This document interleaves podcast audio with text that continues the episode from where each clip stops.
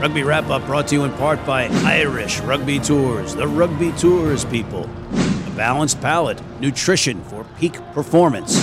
AFIA Sports Training Group, and Pig and Whistle on West 36th Street, the world's best rugby pub. Hey, everybody, welcome back to Rugby Wrap Up. Matt McCarthy and Steve Lewis at the Fantasy Sports Network Studio 34 in New York City. And we are talking rugby once again. Stephen, there is a ton of rugby, but before we get to that, how are you, my friend? Excellent. Excellent. Looking forward to the polar vortex in a day or two, but um, pretty good otherwise. And you, uh, sir, came from the the balmy beaches of Jamaica. You, what were you doing down there? Yeah, I was uh, helping out Jamaica's Sevens program, so got to know them a little bit, and there um, been helping them out here and there. It was their big domestic tournament, so went down for three days, all work, no play. Oh, make no. Steve make Steve a dull reptile. Yeah, well, his his his uh, his big suite that he had on the beach is another story. But you also dodged the comedically cold weather here in New York. Yep. Yeah. All right. So let's get on to it because Steve, we get complaints that we don't cover certain things, but we only have an hour a week, ladies and gentlemen, in the studio, and we're going to beef that up. But in the meantime, we have to make editorial and entertainment choices, and we have so much rugby going on right now. We have Major League Rugby. We have uh, the HSBC 7 series where the United States is again tied first. We have the Six Nations and we have the ARCs. So we're going to kick this week's show off with a combined segment of you, uh, the HSBC 7s, the Six Nations, and the ARCs in rapid fashion. Let's start with the Sevens. Sevens. Okay, last week in Hamilton, New Zealand. Um, third leg of the Sevens. Uh, USA once again made the final. It's fantastic. Um, unfortunately, lost. But we now have had three final appearances out of three. The U- United States is now top of the table and has been for three weeks. Admittedly, this week we're sharing it with Fiji, but this is no small achievement. This is comfortably the best performance in the history of American Sevens. Uh, Mike Friday, all his coaches, all his players, superb performance. Marred only, unfortunately, by a pretty bad injury for Perry Baker, Baker who broke his jaw. Yeah, and you know what? For me, that shows the resiliency of this team. The fact that they were, you know what, they brushed it aside and they performed admirably in his absence. Absolutely. And um, obviously, Carlin stepped up, scored seven tries. He had a good tournament, even though they used him slightly differently. Um, actually, one of the things I thought from this weekend, if you're a Sevens aficionado uh, and you watch the Eagles, it, it appeared Mike Friday uh, was much more comfortable going to his bench. He brought on quite a few of those guys. They got more minutes, more time, which is a good thing. A, he's showing confidence in them. B, they're getting the minutes, and those guys performed. So good all round. Yeah, it's good. It's good to see that those guys are earning their trust of the coaching staff and and overcoming that loss. But you know, they did get waffled in the final by Fiji. Yeah. And, you know, you know, as we always have to say, we have to give the good with the bad, right? Fiji were unplayable Yeah. in that final. Unplayable. When, Um, they're, when they're in tune, they're like the Beatles. Better. Better. Wait, now, now you're talking Oasis, right? Yeah. Yeah. Simple minds. So, um, so looking forward, we go next week. Um, so Sydney, men and women. So the men are it's the fourth leg out of ten.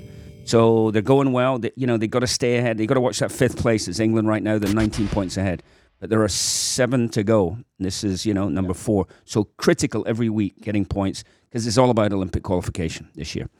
On the women's side, um, they've been going well. Only two tournaments. They're third place, third at the moment behind Canada and New Zealand. Um, again, for them, also Olympic qualification, also critical.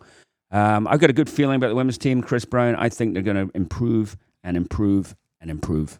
Yeah, you know what? Uh, It's it's it's kind of great that I'm as excited to watch the women play because they're an exciting bunch, and you got the men clicking on all cylinders. United States doing very well, and I think that the the, the nations across the, the world are worried. So that reminds me of my a, a real bugbear of mine. I had a little Twitter feud with it about it, and it's like if anyone calls the United States the sleeping giant of world rugby when we're sitting first and third in the Sevens League, I will personally punch him in the face. And I'm not going to mention that you're probably talking about Ben Foden on CNN. I'm not going to mention that. No comment. Okay, no comment. All right, so He actually said the next sleeping giant. So who's the current sleeping giant? Anyway, let's move on. Okay, China. I'll say Chi- China. China. All right. So, uh, moving on. Uh, don't want to give it short shrift, unfortunately, again, again, but we are, you know, stressed for time. Um, Six Nations. Six Nations, right? The most historic, uh, you know, um, settled, vibrant tournament there is. It just gets better and better and better every year. It's going to be a cracker again. Uh, when you look at it, so three games this weekend. First one, Wales go to France uh, Friday night. You then have Italy visiting Fortress Murrayfield, taking on my countrymen, Scotland. Uh, and then the final game, obviously, England Ireland. And there's been some good chat there. Oh, yeah. Eddie Jones, John Mitchell stirring things up before the game. It's always good to see a bit of banter. Yeah. Uh, what it's all about. Ancient rivalries renewed. That's what the Six Nations is about. Yeah, I like this, and I like the the combination of Eddie Jones and John Mitchell. And John Mitchell had a good run here. You know, he's a he's a he's a solid coach, and it's interesting to see how that influence will impact this England team going forward in this Six Nations. It is, but you, you know, with these guys, um, so in sevens we talk Olympic qualification. That's the importance. This year's the World Cup year, so Six Nations important in in and of itself but things are really gearing up. And at the end of the day, a lot of these players, um, lot of the coaches, certainly their contracts are on the line, yeah. right? Post World Cup. So this is when the rubber meets the, the road or the metal or whatever that phrase is. The rubber meets the the rubber. the rubber meets the rubber. So yeah. it's um it's vital. It's important. The Six Nations is going to be fascinating. Um, coaches, players, spectacle, all of the above. All right, can't, can't wait. All right, I know you're wearing plaid, but who do you predict is going to win? Um, Ireland, I think, are still the favourites. Mm, interesting. Mm. I think I think so too. Mm-hmm. You know, mm-hmm. but uh, you know, but so, I, I think this year, I mean, Ireland, England, Scotland, Wales are looking good. Yeah. Right. France, you never know. That I think they're on the way back, and Italy, you know, blind squirrel's got to find a nut sometime.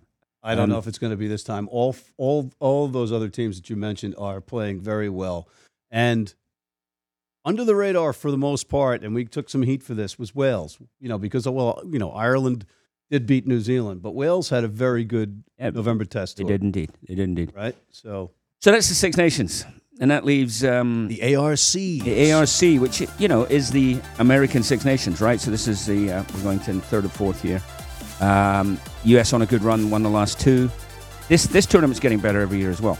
Yeah. Each of these teams, you've got three teams who qualify for the World Cup in US, Canada, and Uruguay, and you've got the Argentina 15 as well. So, so this is going to be hot stuff. Opens up uh, for the US for Gary Gold and his guys in Santiago. They're playing Chile away. They then play Brazil away before they come back and have a, an extended run of three games at home. So, fascinating there. Three uh, changes to the squad today, late breaking. Um, Nate Brakeley of Rooney, local boy, AC, and uh, Rugby United New York. He's in for Ben Landry. Uh, a, a oh. fav- favorite player of mine, Harley Wheeler, who I coached a lot of in the Sevens Collegiate All Americans. He's in for Ryan Matyas, also injured. And Dylan Audsley is in for Tim Maupin, who must have picked up an injury at New Orleans at the weekend. So three changes. Very excited to see Harley Wheeler uh, in contention for a first cap. Hopes he gets it. Great kid. Yeah, and also uh, it's it's always been a little bit puzzling to me to see Nate Brakeley have to get in there as per an injury. Yeah, I think there may be more things at play there. I mean, Nate, Nate's a smart man, right? He's got a proper career, proper job. job. Yeah, it, it's what when do you when are you going to be available, right? If you've only got so many weeks you can commit, what are the appropriate weeks, and how does that work for him in his job and for Gary Gold as a head coach? Right. You want to make predictions? Yeah, US will beat Chile. And I, I agree with you. And if the U.S. wins this tournament again, how soon before Argentina decides that they actually want to win this tournament and make it a capped tournament for them. Yeah, yeah. There's an element of that, and uh, actually, I, I kind of think it's the stage now they should have full caps. I think it's a little little condescending, actually, a little you know from our Argentinian friends. And they should uh, show respect. Well, you to just lost them as friends. Yeah, they, they should show respect to these other countries and get award caps. Um, that having been said, you know, you know the whole structure of World Rugby, you know, this new mooted league, where does the ARC go? There's a lot of things up in play right now. Yeah. But but on the bottom line is, you know, you respect your opponents, and it's a little bit like saying, um, you know, we don't take you that seriously. We're not going to call this a, a, full test match. All right, time to change that. All right, we are unfortunately out of time because we have a chock full week for you. We're going to bring up an, an MLR segment. We have owner James Kennedy and Pierre Arnault of uh, Rugby United New York. We have stuff that we shot in Seattle segments to show you all that jazz. But in the meantime, we have to end this segment here. But make sure you look for those other two segments. And our best wishes to Perry Baker, recovering from jaw surgery. And uh, we're predicting the United States and Ireland to win their respective tournaments. And- Agreed. Oh, Agreed. about who's going to win the um, Sydney Sevens? Male and Uh, female. Uh, current form, uh, you- you'd have to go with Fiji again. Um, in the women's side, you'd have to go to New Zealand. They're they're dominant on the women's side as Fiji can be. But um, that's the beauty of sevens, right? Uh, you know, it's one bounce of the ball, it's one missed tackle, it's one poor refereeing decision, um, one mistake. Things can go wrong in sevens in a hurry. All right. Well, as a as as a uh, fan of history, I'm going to go with history repeating itself and saying Team USA comes in second again, ends up tied again, first, maintains that spot, and the women, the women, take a silver. On that note, Matt McCarthy and Steve Lewis for Rugby Wrap Up, talking rugby at the Fantasy Sports Network, Studio 34 in New York City, signing off.